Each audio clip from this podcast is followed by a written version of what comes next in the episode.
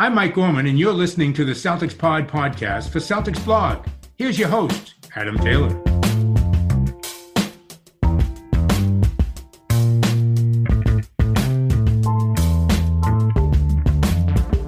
What's good, everybody? Happy Monday. Little bit of news we want to get through. We've got some cool ideas to keep you guys entertained for the next 45 minutes. As usual, I'm joined by Mr. Brenden Nunez that's found some consistent re- consistency recently. What's good, Brenden? What's going on, Adam? Glad to be on here, man. Like you said, consistently, and uh season's going to be starting up, so we're going to keep this going. Yeah, it's coming soon. Um, 16 days at the time of recording, 15 days by the time you by the time you guys are listening to this. It's coming very, very, very fast. And for one, I'm ready for it. It feels like despite it being a short off season, it feels like forever, dude. It does. I think you and I are ready for it. I think a lot of the fans, listeners are ready for it. I think the rookies would appreciate a little bit more training time. Um, and some of the new signings as well, who just finally spoke to media, right? I think you, uh, correct me if I'm wrong, we were maybe going to kind of touch on the Tristan Thompson, Peyton Pritchard talks. So you are correct. Uh, I feel like Tristan Thompson's going to endear himself to Celtics fans very quickly. I know that a few people dug out a tweet from back in like 2010 where Tristan Thompson referred to the team as my Celtics, alluding to the fact that maybe he is indeed a Celtics fan. I also like the way he was blowing up the young core, talking about Jalen, Jayson, and Marcus, and how talented they are as a reason why he wanted to come into the Celtics in the first place. And then Peyton Pritchard saying you know, if his number's called, he's going to be ready and willing to do whatever it mean, whatever it takes, whatever it would mean doing to help the team win. I'm high on both of these guys. Of course, I'm high on Nesmith too. I know Brenden's a little bit lower on Pritchard, but after that presser, dude, I feel like um he's got the right mentality coming into the season. Yeah, well, I was a little lower on Pritchard for sure. Um, I don't even think I had him as a top 60 guy actually when I when I ranked the draft this year. I trust Danny. You know, I mean, he he's had some misses for sure, but I think that he's good at identifying guys that will fit the Celtics culture. And, you know, cultures a team a thing that probably five different teams in the league actually can say that they have a established culture that the players kind of work around and uh, I, I, trust that Danny's going to get those type of players and Pritchard, Thompson, Teague, Nesmith all seem to kind of fit that, right? Yeah, to me they do definitely in terms of their grit, their ability to kind of dig in and do the hard miles, especially Pritchard and Thompson. I'm still curious on how Nesmith's going to perform when you know they have a bad start and they're down 10, down 15. I don't think that he's shown that in college as much as what Pritchard has over four years and fighting his way into the league. And we all know what Tristan Thompson's going to bring in terms of that mental fortitude and leadership. Yeah, and the Tristan Thompson entry interview, I guess you would call it, his first interview, uh, talking about training camp and just being a member of the Celtics I was surprised, you know, John Karalis really pointed this out on on the Locked On podcast that like he's just so well spoken and he actually gives you legitimate answers. Um, you know, he was talking about how Gordon Hayward, for example, is kind of this cliche machine, which is totally fine. You know, it, it's just what these players are, how they're kind of trained to deal with the media. But Thompson gives you legitimate, real answers that are insightful, and I think Celtics fans are really going to appreciate that. And he seems like a extremely intelligent guy um, yeah, going to come in and play a role that I think the Celtics have kind of had a little bit of a hole at for a little while. And, you know, I, I think that he, like we've touched on before, could end up as a starting center for this team down the line. And yeah, great additions that, you know, good first impressions for both of them. Yeah, I mean, Thompson came in and the questions he was answering seemed like he was very self aware. A lot of a lot of the answers he gave were well thought out. And when he was asked what he was going to bring to the team, he was very aware of the conversations he'd had with Danny and with the coaching staff before signing that contract. And he knows that he's coming in to add that veteran leadership, to add that uh, additional like muscle and grit. And he knows that he's able to bring a championship mentality into that locker room and be able to say, hey, this is how we did it when we won with the Cavs, when we went to what was it, four straight finals? Yeah. You know, he's going to be able to say this is how LeBron approaches things. This is how Kyrie approached it when he was playing for a championship roster before he went a little bit wackadoo. Like it's um, he's he can bring different nuances to the, to the locker room that haven't been there for a few years now. So I'm excited about it. I'm not too sure whether we're going to see him start for the first few weeks due to that. Ham- I think it's a hammy, pulled hammy, or a pulled quad. It's definitely a leg injury. He's not going to be around for a little while, but he'll be he'll be there or thereabouts within the first few games. Which leads us on talking about games, and we're going to segue because this is exceptional podcasting, podcasting at its finest, as usual. We're going to lead on to the G League news because apparently there's G League news. Doesn't happen often, but it's happening today. So here we go. So, as reported by Mr. Keith Smith on CelticsBlog.com, the people whose podcast this is, in case you weren't aware, you know, even though it says Celtics Blog on your Apple feed. Get it together. yeah, Read the title. Basically, the Celtics will be opting against having the Red Claws in the upcoming G League bubble which means that they may not play during the entirety of the 2021 season. There was a buy in for this bubble worth $500,000. Whether or not the Celtics have decided that was too much to pay, considering their main guys in Tacko Fall and um, Tremont Waters, who are on two ways, are going to be with the team for the majority of the year due to the altered two way rules. I don't know. What this does do, though, is it brings up a question surrounding the Exhibit 10 acquisition that was made just a few days ago in Amile Jefferson, where they picked him up on Exhibit 10, looking to bring him into training camp and then find a way to get him into Maine. Well, now there's going to be no games in Maine, so what's going to happen with Amile Jefferson is anybody's guess.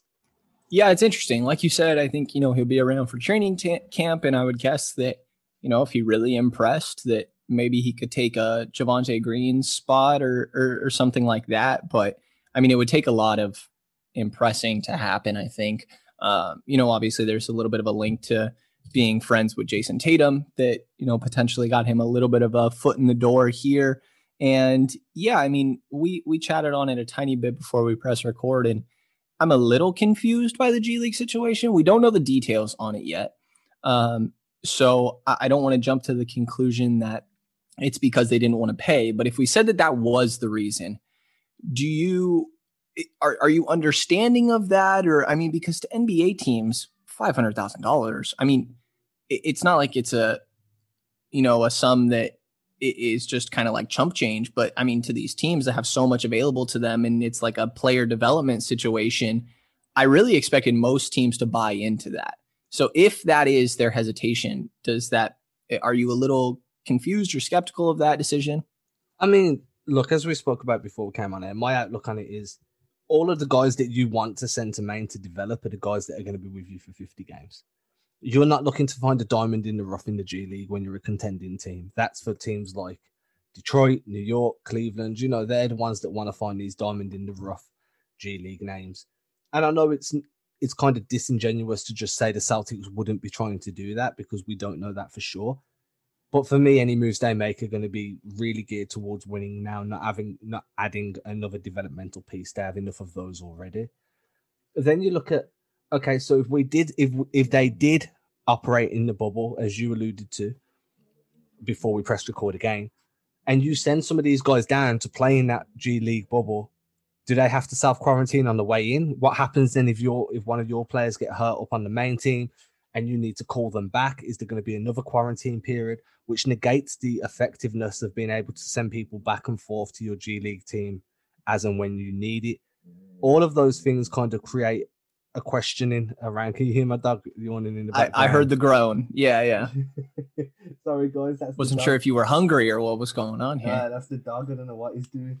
um, anyway, Simba, but yeah, I mean, there's so many details on the G League that we don't know yet. And you know, like there's this five hundred thousand dollar buy-in, but how much more does it cost to actually house all the guys down there and all the resources that you're gonna have to put into it? Like it's five hundred thousand dollars to get your foot in the door is the impression I get. But I mean, the expenses are gonna be a lot more than that, I'm sure, when you when you tally everything up. And there's just so many details that we don't understand yet. It's a little hard to kind of again, I don't want to speculate too much um, on this because we're missing all this key information. And like you said, I mean, it, it's obviously developmental focused. And a lot of that would have to do with the two way guys, or maybe you want to send some rookies down there for a little bit of time. Um, but with a bubble situation, you know, the the complications of that could just simply be too much. And while I kind of like shrug my shoulders at the finances initially because this is an NBA franchise you're talking about, I mean, it's freaking Boston Celtics. Like their income's down as well because of the COVID situation. So there's there's ways I can understand, but I think we just need a lot more details still that will end up coming out. Uh, I would assume within the next few weeks here on the G League situation. So a point that Keith Smith made in his article that kind of explained this um, from the information he has was this year with the injuries already hampering the roster, and I'm quoting this directly by the way. Plus coronavirus concerns, it's unlikely the Celtics would have sent players down to the G League for long periods of time. Well, if you're not utilizing that G League affiliate to develop the players on the roster, have, having a bunch of G League guys doesn't really make sense. And if you can save that money, however small it may seem to us when we're saying, oh, well, you know, it's a multi billion dollar franchise. The way you stay rich is to make smart business decisions and cut costs where they don't need to really be there as an expenditure. I, I'm not in love with this, but I'm also not looking at this and saying, oh, this is a terrible move. Yeah, I mean, I definitely would have preferred them to keep it on because I think it goes even further than the players. Um, and, and I do think that even the situation Boston's in, I mean, you still are looking for diamonds in the rough. You know, like Jonathan Simmons is obviously a, a, player that stands out for that. And San Antonio found him in the middle of a title run, you know, and he and he comes in and makes a difference. So like I think the Celtics could benefit from that. And at the same time, the only people developing down there are not just players. You know, there's there's coaches. We've talked to uh, Darren Erman on, on, this pod, who's uh, I think he ended up with a new job, right? Actually, yeah. So he's crazy? now he's moved from he's left Maine and became an assistant coach to Tom Thibodeau for the New York Knicks. Okay. Right. But, you know, there's players, there's, um, sorry, coaching staffs that you develop that you maybe eventually want to bring up. There's training staffs that you develop. So there's a lot of, you know, growing and early stage people in the organization that I think is beneficial as part of the G League, but pros and cons. And yeah, I mean, for the most part, I, I tend to give the Celtics benefit of the doubt. Yeah, and I understand what you're saying. My outlook on it is it's not like they've killed the Red Claws completely. This is still a, a G League team that will be back in the following year. I, I understand, right. but how much? And then you look at how much would the coaching staff there have benefited from being in a tournament style coaching environment like a bubble. We saw a lot of very good coaches kind of have their stock fall a little bit during the bubble because it's not what they're used to coaching in.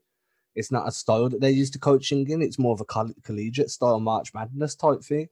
So I don't know how much stock we'd put into what type of development the rest of the backroom staff would have had anyway from being part of this.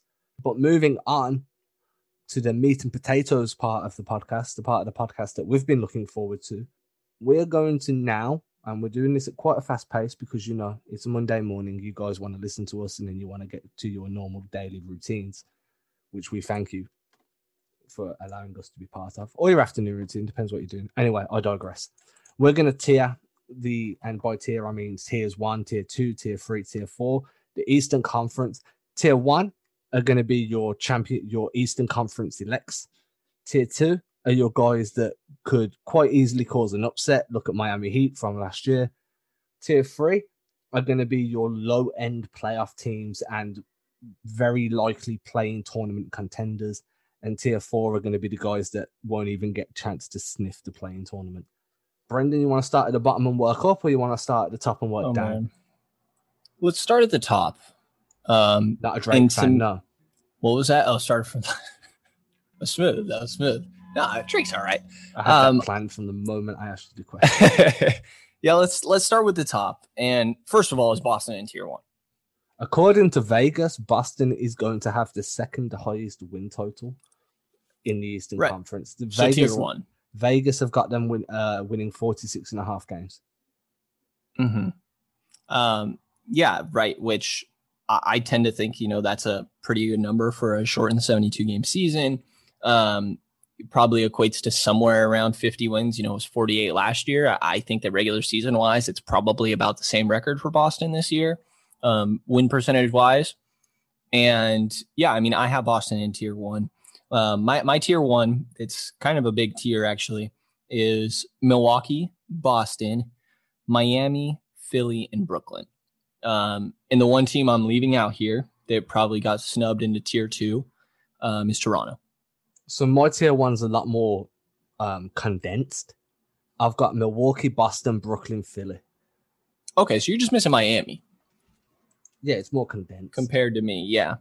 So then, if we're talking tier two, or or is there any of those teams in tier one that you kind of want to touch on a little bit?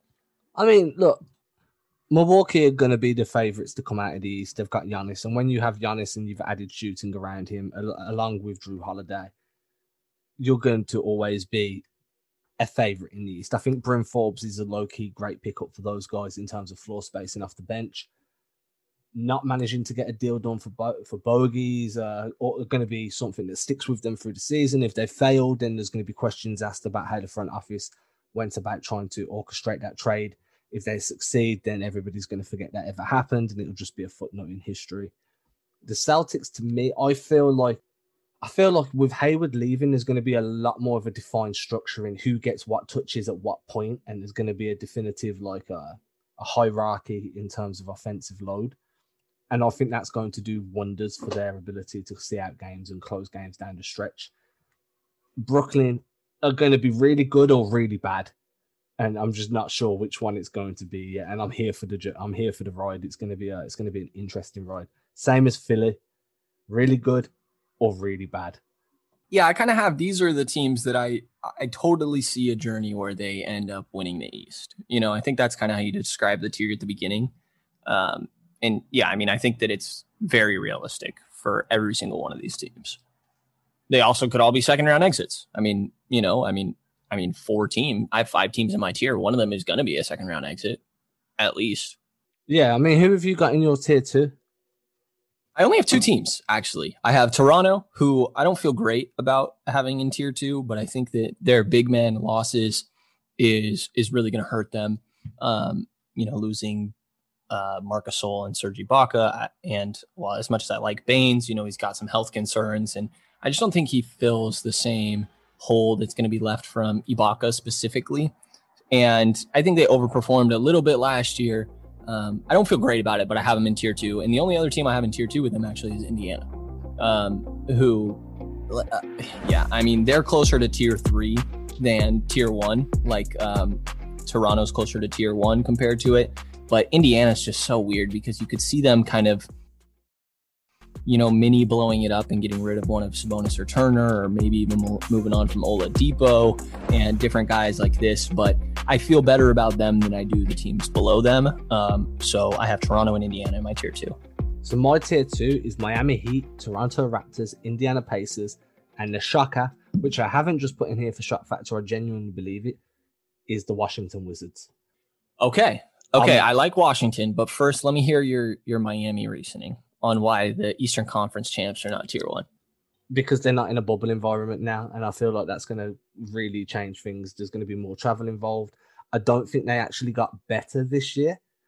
Um, I feel like a lot of the teams around them either got better or can rely on a lot of internal development. Um, Dragic is aging, Jimmy Butler's aging. You lock down Bam for a long term, Bam's going to improve, no doubt about that. Duncan Robinson, to me, is at his ceiling as just a, a phenomenal three point shooter, but isn't really going to give you much other than floor spacing. Tyler Herro, I just don't know. He he's the one with growth, internal growth. Yeah, but I just don't know if you're going to see that this year. I'm expecting to see that in year three, which is generally when guys take their biggest jump anyway.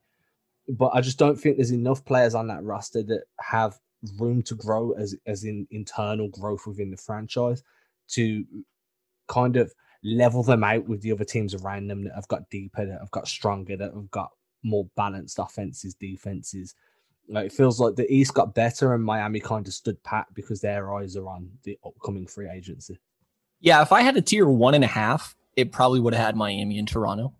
Um, but I ended up putting, you know, Miami in, in, tier one there just out of, you know, respect for just having won it. But I see where you're coming from, where, you know, they're a team that extremely disciplined, well trained. You know, they were kind of built for like a bubble scenario almost. Yeah, and again, like I say, other teams around them have got um, better. They've filled holes within their team that you know Miami done a really good job of exploiting. Uh, Boston being a prime example with adding perimeter shooting, and a further bit more, sorry, and a further interior presence.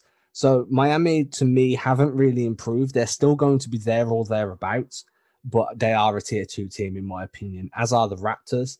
And then to touch on the Wizards, uh, I think Westbrook makes them a playoff team. Uh, it's as simple as that. If you look at that roster now, you've got a starting lineup of who's it going to be?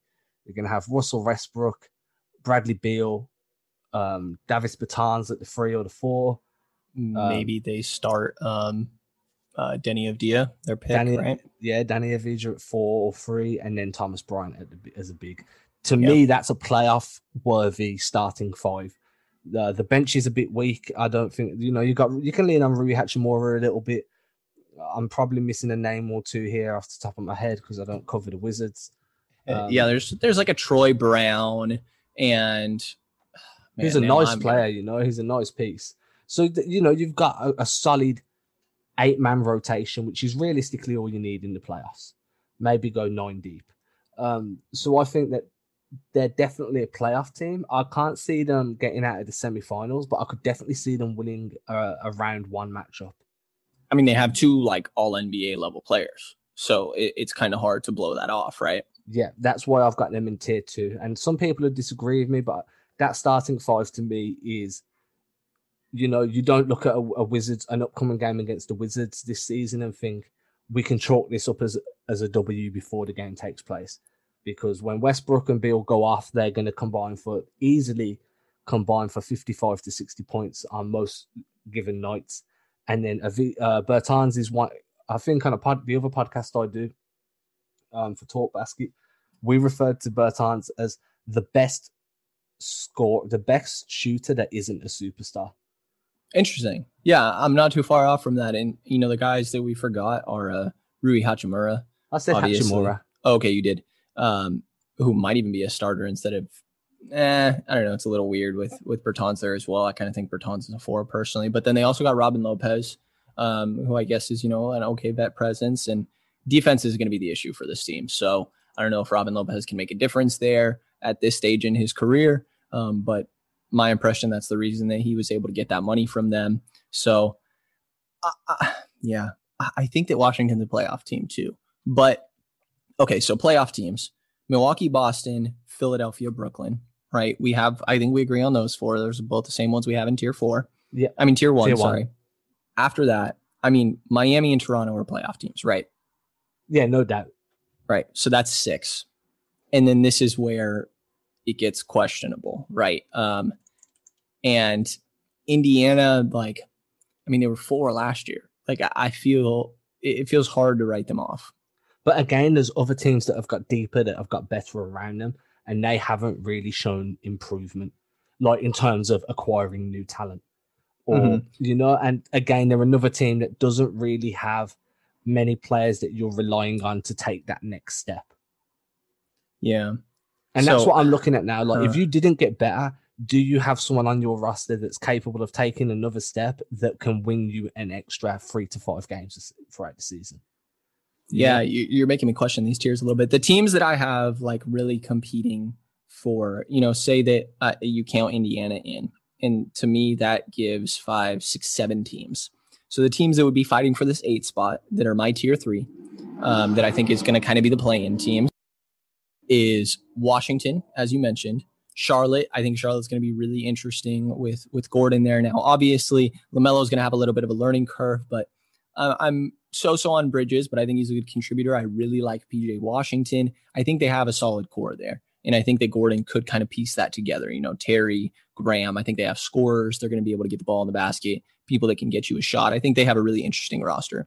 Orlando, eight seed every single year. You know, they have a good enough defense that it's like, well, they have a top 10 defense pretty much every year, it feels like. And that alone kind of puts you in that conversation. They've been there every year. And then the other one's Atlanta. Atlanta got really deep. I think they're going to have a really interesting offense. Um, and they have some more versatility in their lineup and creation with adding Gallinari and Bogdanovic um, after the whole Milwaukee situation as well. So those are the teams for me that I have kind of fighting for this eight spot. In my tier three, I have Washington, Charlotte, Orlando, Atlanta. Okay, so in tier three, I have Atlanta, Orlando, Chicago, and Charlotte. Okay, so I, I, cheated a little bit because we said four tiers, but I do have a three and a half of Chicago by itself. No, you can't do that. You're either putting them in three or four. I just don't. It's probably three. It, it, so would be here- three. Here's my outlook on Atlanta. They're a team that are either going to do really well or they're going to implode. Um, I thought I was really impressed with the way Atlanta had a blueprint um, for the last few seasons, and they stuck to it in terms of drafting, shooting from everywhere. They were looking to really embrace that positionless basketball, and then they go ahead after drafting some really high, high ceiling guys, guys like Hunter, guys like Cam Reddish. You've got um, Huerter, you've got Young, you've got all these great young pieces in your core, and then you go and add two more guards to that rotation in Kris Dunn and Rajon Rondo. Then you go and add Gallinari, then you go and add Bogdanovic.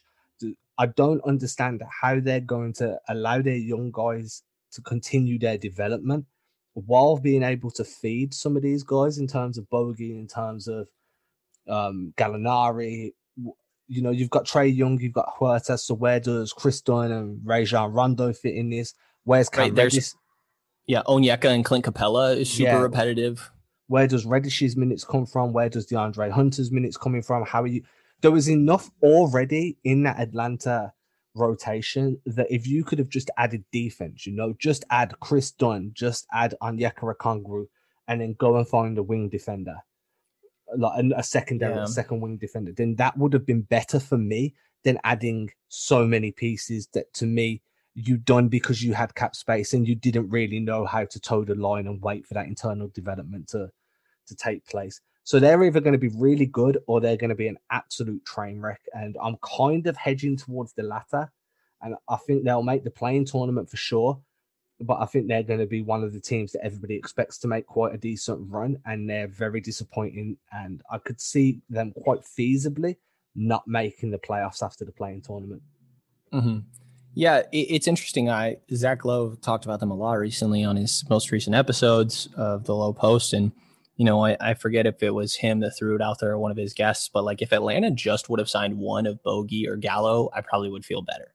I think that they're in a good spot, you know, and I don't mind the moves they made, but I have the same uh, skepticisms that you do of, you know, is this going to stunt the long term growth of of Reddish, Hunter, Huerter specifically, which Huerter's kind of whatever to me. I think Bogey's just a better Huerter.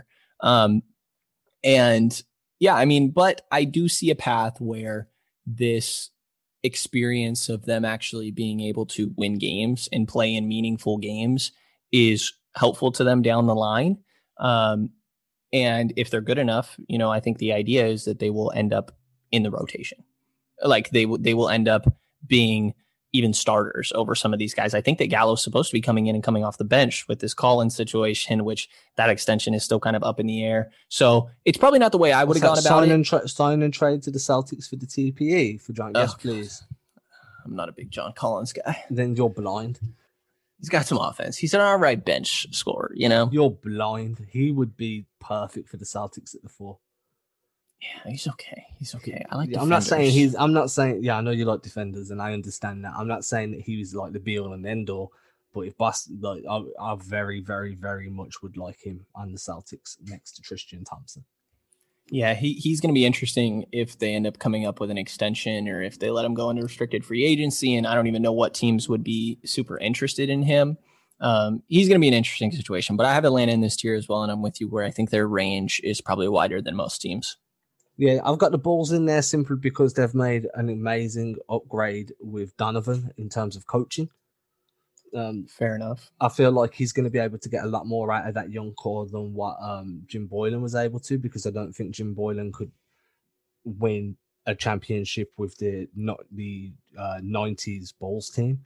I, Never- I read something uh, last night actually that you know the the Bulls were the only team in the NBA that blitzed more than they dropped, and Really? yeah, and, and they they blitzed so much more than opposing teams. I knew that they forced a lot of turnovers, but I wasn't aware that it was because they were blitzing like so often. Um, and yeah, already you know coming out from I believe the quote was from Daniel Gafford, backup center. Um, that yeah, I mean Donovan's come in and, and really preached a lot of drop defense, and it, it led to them, you know, what was a poor half court offense having some creation ability on the offensive end. Like Kris Dunn's a player that really thrives in that sort of environment. Um, but yeah, it, it's definitely going to be a big coaching change for them. Yeah, I mean, like I say, I don't believe Boylen could have won a championship with Michael Jordan and Scottie Pippen on that roster. Never mind the, the players he had. So um, yeah, I feel like that puts the Bulls in the tier three. Tier four. Now these are the teams I don't expect to make the play-in tournament. These are teams that are going to have a very early end to the season. I'm not saying they're terrible. I think that one of them in particular has a lot of positives going for them at the moment in terms of players that can grow internally, um, available cap space, and what looks like an intelligently constructed front office at this point for the first time in probably 152 years. That's New York. Um, Detroit, I don't know what the hell they were doing in free agency, but they are the tallest team in the history of the world. uh, and in the Cavs that just didn't do anything. They were bad last year. They're going to be bad again this year. I'm assuming they're just waiting out that Kevin Love contract at this point, or hoping somebody is stupid enough to make an offer to take him off their hands. So you have those three in your tier four. Yeah, they're the teams that I would be very, very shocked if we even saw them in the play-in tournament.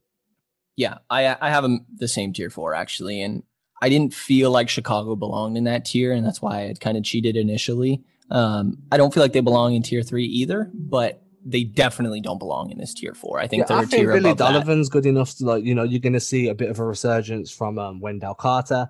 You're going to see a resurgence from Coby yeah. White. I, am high on Coby White. I think Coby White's got quite a lot of talent, and if you give him the right coach, he's going to be a very viable guard. Uh, you got Lauri Markkanen that oh, it's Porzingis light, and Porzingis is already very light because he's always hurt. Um, you know, they've got talent there, so they're definitely more of a tier three than a tier four. If you look at the teams we've just mentioned, Detroit, New York, Cleveland, there's a dearth of talent on those teams. New York actually have some intriguing pieces in RJ and um, Obi Toppin, and I mean, right. do we still class Kevin Knox as intriguing, or do we just no, say that Kevin Knox? I don't. yeah, you know, uh, Mitch Robinson again, Detroit. Um, they lost Luke Kennard, which I thought was one of their best players. They didn't even get Shamet back because Shamet ends up going to Brooklyn. They get they get a pick. They took Saddiq Bey. that 19. was it, Saddiq Bey, which is a yeah. downgrade. You know, as far as I'm concerned, Saddiq Bey, as good as he is, is a downgrade from Luke Kennard. But Blake Griffin could be back. You know, and sure you'd have. I mean, a crazy amount of big men, but like I think the roster could be okay. You know, like Blake Griffin will be playing point guard. Right. They've gone monster, straight monsters, dude. Um, yeah, I think they're at the very beginning of a rebuild. And and you ready for my hot take here? I, I just formulated one while while you were talking here. Hot takes are us. Let's do it. And I think that this means that like if I had another tier, if I had this tier three and a half, that Cleveland would have to be up here too. Cleveland finishes with a better record than Chicago this year. That's what that I'm going. the with. spiciest take I've heard all week. I think I there's I so picked, there's so little talent on that Cavs team though, dude. I don't. You've got Darius Garland. You've got Collin so, Sexton. Yes. But but where are you going from there, dude? Okay, you've got a decent guard tandem that are a sieve on defense. It's like playing with it's like putting a piece of Swiss cheese and saying guard. People are just gonna walk through the holes, dude. It's right, but I think, I think their part. offense. You're fine. I think the offense can be serious though. Like I picked Garland to be my rookie of the year last year, which looks stupid now. I mean, I will never pick a point guard to win that award again. Um, I but, mean, I just think that you should choose better guards to win that. award. to be fair, Ja Morant just won, right? Exactly. Um, but I, I, think that Garland is a good player. I, I, think that Sexton that that is is a very serious offensive backcourt. Like you're saying, the defense is a real issue, but I really like Isaac Okoro. Coming from the guy that just said to me, I like defensive play. I know this is where I'm getting to Okoro. Okoro is my draft crush. I think he's best defender in the draft. I think that he makes an okay difference for them. And you know, if you roll out a lineup of him and Larry Nance, like your, your defense is okay, I guess. It's still not great, but like I think that there's intriguing pieces here. You also look at Kevin Porter Jr., who has an interesting legal situation going on, um, but he he's a super promising player. I think that Kevin Love can make a, a, good offense still if he can stay healthy, and Andre Drummond can get you offensive boards. Like I think there's a a chance that that Cleveland surprises people this year. I thought that they maybe could do it last year, actually. Um, and, and, surprise people doesn't mean make playoffs. Like I'm saying, I just think that you know maybe they're, they're going to be more respectable than what we think. Right, they're the fourth team in the East, the fourth worst rather than the very bottom. You know, I've got them as second worst. Um, I've got Detroit as being the worst team in the East, which yeah also fits because it's probably the worst city in the East. As from what I hear, I've never been, so you know this is just what people say to me during passing. You know, yeah, we'll move on. Um, yeah, I've got my. that pretty much wraps us up, right? I mean, I, I don't know what else we're going to talk about at this point. We've tiered the teams. I've got Boston as finishing second or third in the East, personally. So Um, Milwaukee's one. Yeah, Right. I've got um, I still. Look, I, I wouldn't be shocked if Boston finished second, but I w- also wouldn't be shocked if they finished fourth or fifth. Yeah. I mean, who are you? What like Philly, Brooklyn?